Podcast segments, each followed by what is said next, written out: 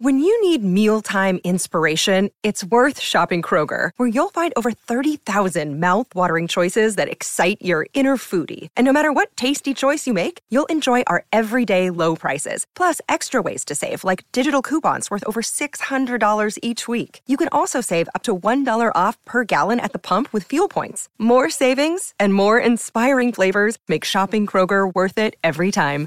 Kroger, fresh for everyone. Fuel restrictions apply.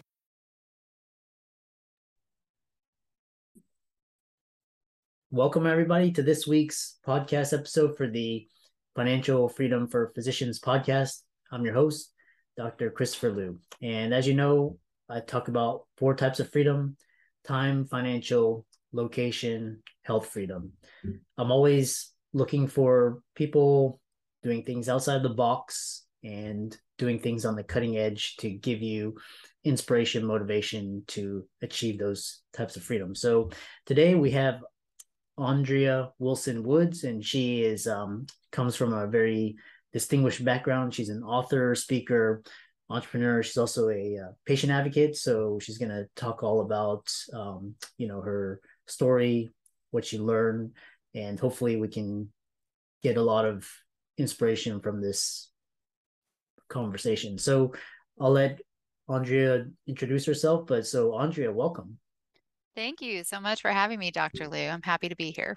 Yeah, I know we had uh, met through Podmatch, and you know, I found your bio very interesting, and I'm always trying to pick gems and try to give them a platform to share their stories, their messages.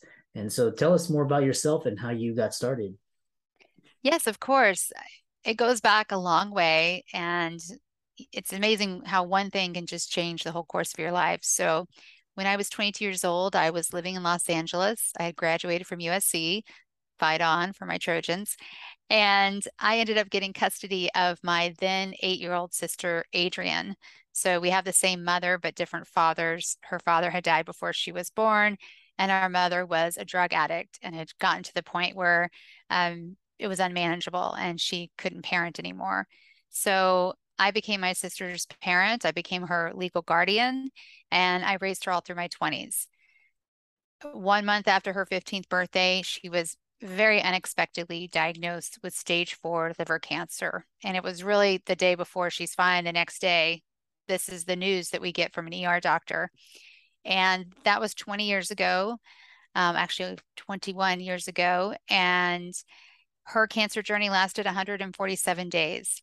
It was really short, it was really brutal. There was really nothing that could be done. And raising her, you know, getting custody of her changed the whole course of my life, but then losing her to cancer changed my life again. And for your listeners, for context, the year after my sister died, I turned 30 years old. And I just did not know what to do with myself anymore. I was suicidal. I was looking for a way to channel my grief. I didn't want people to go through what my sister and I had gone through, where there just wasn't very much support or very much even known about the type of cancer she had, even though it's quite common. And so I started a national nonprofit called Blue Faery, the Adrienne Wilson Liver Cancer Association. And Blue Faery's mission is to prevent, treat, and cure primary liver cancer, specifically hepatocellular carcinoma, through research, education, advocacy. And um, and then fast forward many years, I am also the co-founder and CEO of Cancer University. That's an online platform for all kinds of cancer for patients and caregivers to really um, educate, empower, and engage them to become advocates in their healthcare. It's it's so so essential that you as the patient drive the train. Um, no offense, not the doctor. you know, um, the doctor's on your team or doctors are on your team, but you're the one in charge of your body and your health. And you really have to learn those skills. Um, and I find most people are not natural advocates, but they can be if they get the right um, teaching. Interesting. That well, it's a very powerful journey and a powerful story. And um, you. you know, you brought up a lot of interesting ideas, but one thing that you mentioned was um, patient advocacy. Uh, I'm a physician. The healthcare system is a is a mess, um, And what I'm interested in is what sort of skills can you learn as to be a patient advocate? Yeah, so being a patient advocate means, you know, in terms of the way I look at it, is understanding that you as an individual have to take charge of your health. No one's going to do it for you. And that includes really practical, tactical things like how to stay organized, um, to more, you know, to vaguer things like what are your values? You know, I don't know. I've never had a doctor ask me what my core values are, but your core values and what's important to you, which does change as you get older, um, can really determine what types of treatment you're willing to try or endure. And, you know, and 23 year old is going to be looking at the life she has ahead of her very differently than maybe an 83 year old. And so it's it's a combination of things, but the most important part is the understanding that you have to take charge, that no one's going to do it for you. Hmm. That's quite interesting. Yeah, I know a lot of patients they feel lost, and um, you know, really the whole healthcare system is really convoluted and you know, yes, very much so. Yeah, and so kudos to you to starting this and really um, addressing a really important need uh, for patients in today's healthcare system. So um, I know you had talked about one. One is um, I know you've published a book, um, your medical memoir, "Better Off Bald," and um, which uh, I encourage the audience to go and check it out on Amazon. And uh, one thing is uh, talk about this idea of love beyond loss because you describe this thing where you channel your grief and you know mm-hmm. sort of create uh, beauty out of ashes. So tell us more about that. Well, I forget who said it. Someone else said it, not me, but it's uh it's something like death ends a life, not a relationship. And that was really helpful for me because I lost not only my sister, I lost my child and and I lost the most important person in my life. You know, I loved my sister and still do unconditionally and the bond we had was incredibly intense. And it's become so important to me to honor her um, by not only founding a nonprofit and co-founding a health tech startup, but also sharing her story. And um, and it's a great way for people to get to know her as well. So as you said, I wrote a medical memoir. It is about the seven years of my life in my 20s when I raised my sister, but the book is structured around her cancer journey. So it's written like a journal. For example, day one is chapter one. And my sister was also, even at a young age, a very prolific writer. And she had a journal that she kept that she started before she ever got sick, but continued to write in it after she became ill. So by day three, the chapters open with her words and her point of view. And so you get to see her point of view as a very young patient, a teenager battling a metastatic cancer. And you also see my point of view as the caregiver and the parent, which really diverged at times, you know, incred- incredibly so.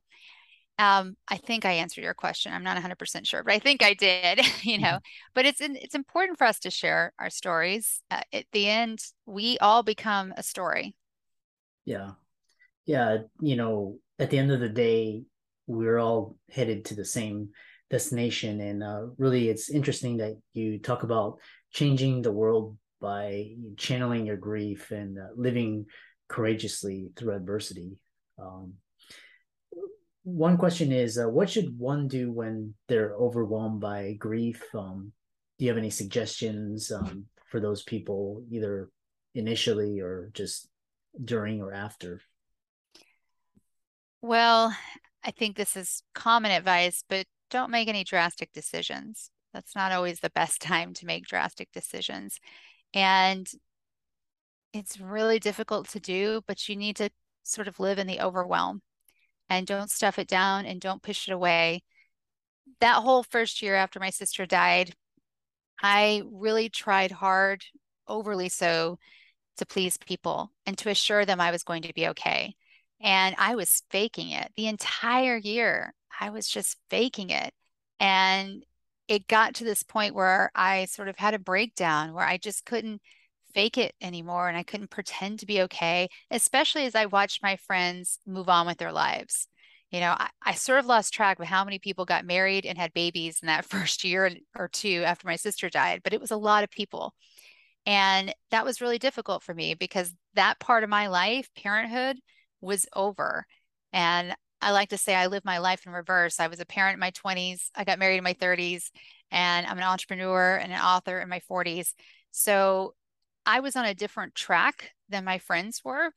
And that was really difficult. And I ultimately ended up losing every friend I had, every single one.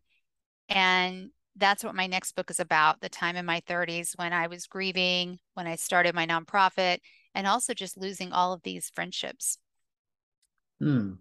And was the uh, when you mentioned losing friendships, was it um, just because losing touch, or just because their values did not resonate with yours? There was only one friendship that I purposely ended, only one, um, and, and it just got to the point where I I didn't feel like it was good for me anymore, and I was very upfront and I had a conversation with my friend and I still to this day very much love her but it just the the friendship had was not good anymore. As for our, my other friends in most instances I don't know what happened and that was the worst part because they just stopped talking to me. They just disappeared. Um mm. yeah I you know it's as I'm going through my notes and emails and as part of my process for writing my next book it really is upsetting because I don't know what happened, except that losing my sister forever changed me. I think my core personality is still the same, but it forever changed me. It changed how I looked at things. Um, and I don't think that was easy for people. So after that first year, when I was done faking it and I came out of it and I was like, I'm, I'm not, I'm not okay. You know, I'm not okay. And I think for some of my friends, that was too much for them, mm. that they liked it better when I was okay because I was the friend who organized everything. I was the friend who brought all these people who would never be friends if it weren't for me, right? I brought all these people together. I was sort of the leader of my group, and I couldn't do that anymore for people. I couldn't. And there's a lot written out there about losing a spouse or having a breakup or if your child dies, but there's not a whole lot out there about losing friends. Hmm. And it it was devastating. Not as devastating as losing my sister, but it was devastating. Mm. It's uh you know, that's very well said and um you know, I think you grew and you learned from this experience and now you talk about um so one thing you know we're coming closer to the end of the conversation is uh, you know your nonprofit um, named in memory of your sister. Um, what services does uh, blue faery provide for liver cancer patients and caregivers? So i think i said blue faery's mission is prevent treat and cure primary liver cancer through research education advocacy. So we have an annual research award that we give out to healthcare providers or scientists, researchers um, who are very narrowly focused on what's the acronym is called HCC, hepatocellular carcinoma. Uh, for patients and families, we have um, patient resource guides that are free. We ship anywhere worldwide as long as we have a valid address. Those are updated um, every every other year or so. They are in multiple languages and available as a PDF download on our website. We also have a private community for patients and caregivers that um, is truly private, HIPAA compliant, not on Facebook, and and they really interact with each other and get support there. Um, and then another, uh, you know, a lot of other programs and activities. Uh, we have a Love Your Liver, um, which is uh, our it's well it's not just annual it's many times a year program where we focus on actual the prevention piece of our mission um, and we want to raise awareness on not only liver cancer, but liver disease, because in most cases, liver cancer um, is pre- preceded by some type of liver disease. Hmm. Yeah. And uh, yeah, there's so like I love your mission, and um, you know, finally concluding, what do you hope to achieve with your new endeavor, Cancer University? What product services do you provide that will help the cancer community? Our goal is to help people at that moment of diagnosis because that's when we can make the biggest difference um, and to change every person's cancer journey. We're not saying we can cure it, but we feel like we can change it. And if you are active, engaged, and educated as a patient and a family member from the beginning, you are likely to make different decisions than you would otherwise. Um, it's really interesting, and I'm sure you you know this, but um, there are many studies that show that doctors often give advice to patients that they wouldn't take themselves, especially if you're treating an end stage cancer. Um, and there's nothing wrong with trying every single treatment and going all the way to the end. And in fact, I'm a huge, huge um, proponent and advocate of clinical trials. But there are some situations where that might not be in the best interest of the patient based on what's important to them. So, my step grandfather, for example, he uh, had head neck cancer, misdiagnosed. By the time it was properly diagnosed, he had a tumor the size of a lemon removed from his neck. They also had to take his ear, and that was the um, good ear. So when he woke up, he was essentially deaf. And he was 82. And he decided not to do chemotherapy or radiation. And and that was not an easy decision because he had two women, my step grandmother and stepmother, who were not happy about it. But he just felt like that wasn't what was best for him. And he had lived 82 years and he was happy about that. Um, and it turned out to be the right decision, if there is a right or wrong, because the cancer came right back. Um, the chemo and radiation wouldn't have done anything for him.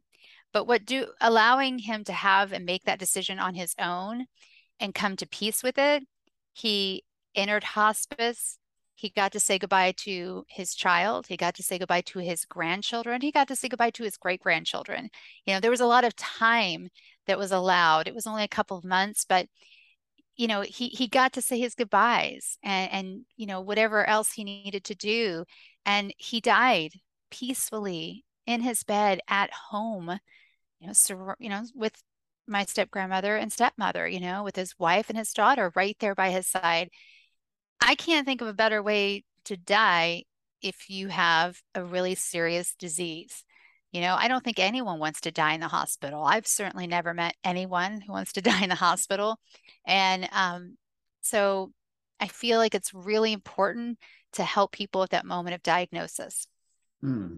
This has been a really uh, very um, uh, profound conversation, and uh, you know, really touch upon you know what is the meaning of life and you know how can we best make use of our time here? And you know how can we best use adversity to make an impact for society and for others and our family? So um, i know this message will resonate and touch a lot of people in the audience. Um, how can they i know you have your book on amazon. You have um, uh, tell us your website and how to follow you and contact you Sure. So it's really easy. My personal website is andreawilsonwoods.com. You can go to my books website, which is betteroffbald.com, and see all the sellers if you don't like to shop at Amazon. Mm-hmm. Uh, for my nonprofit, it's Blue Faery, B L U E F A E R Y dot org. And then for Cancer University, it's cancer.university. Excellent.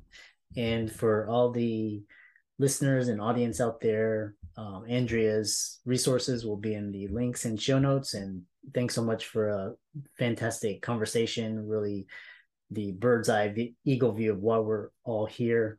And uh, thanks so much. And we look forward to uh, hearing about your future success. Thank you so much, Dr. Liu, for having me on.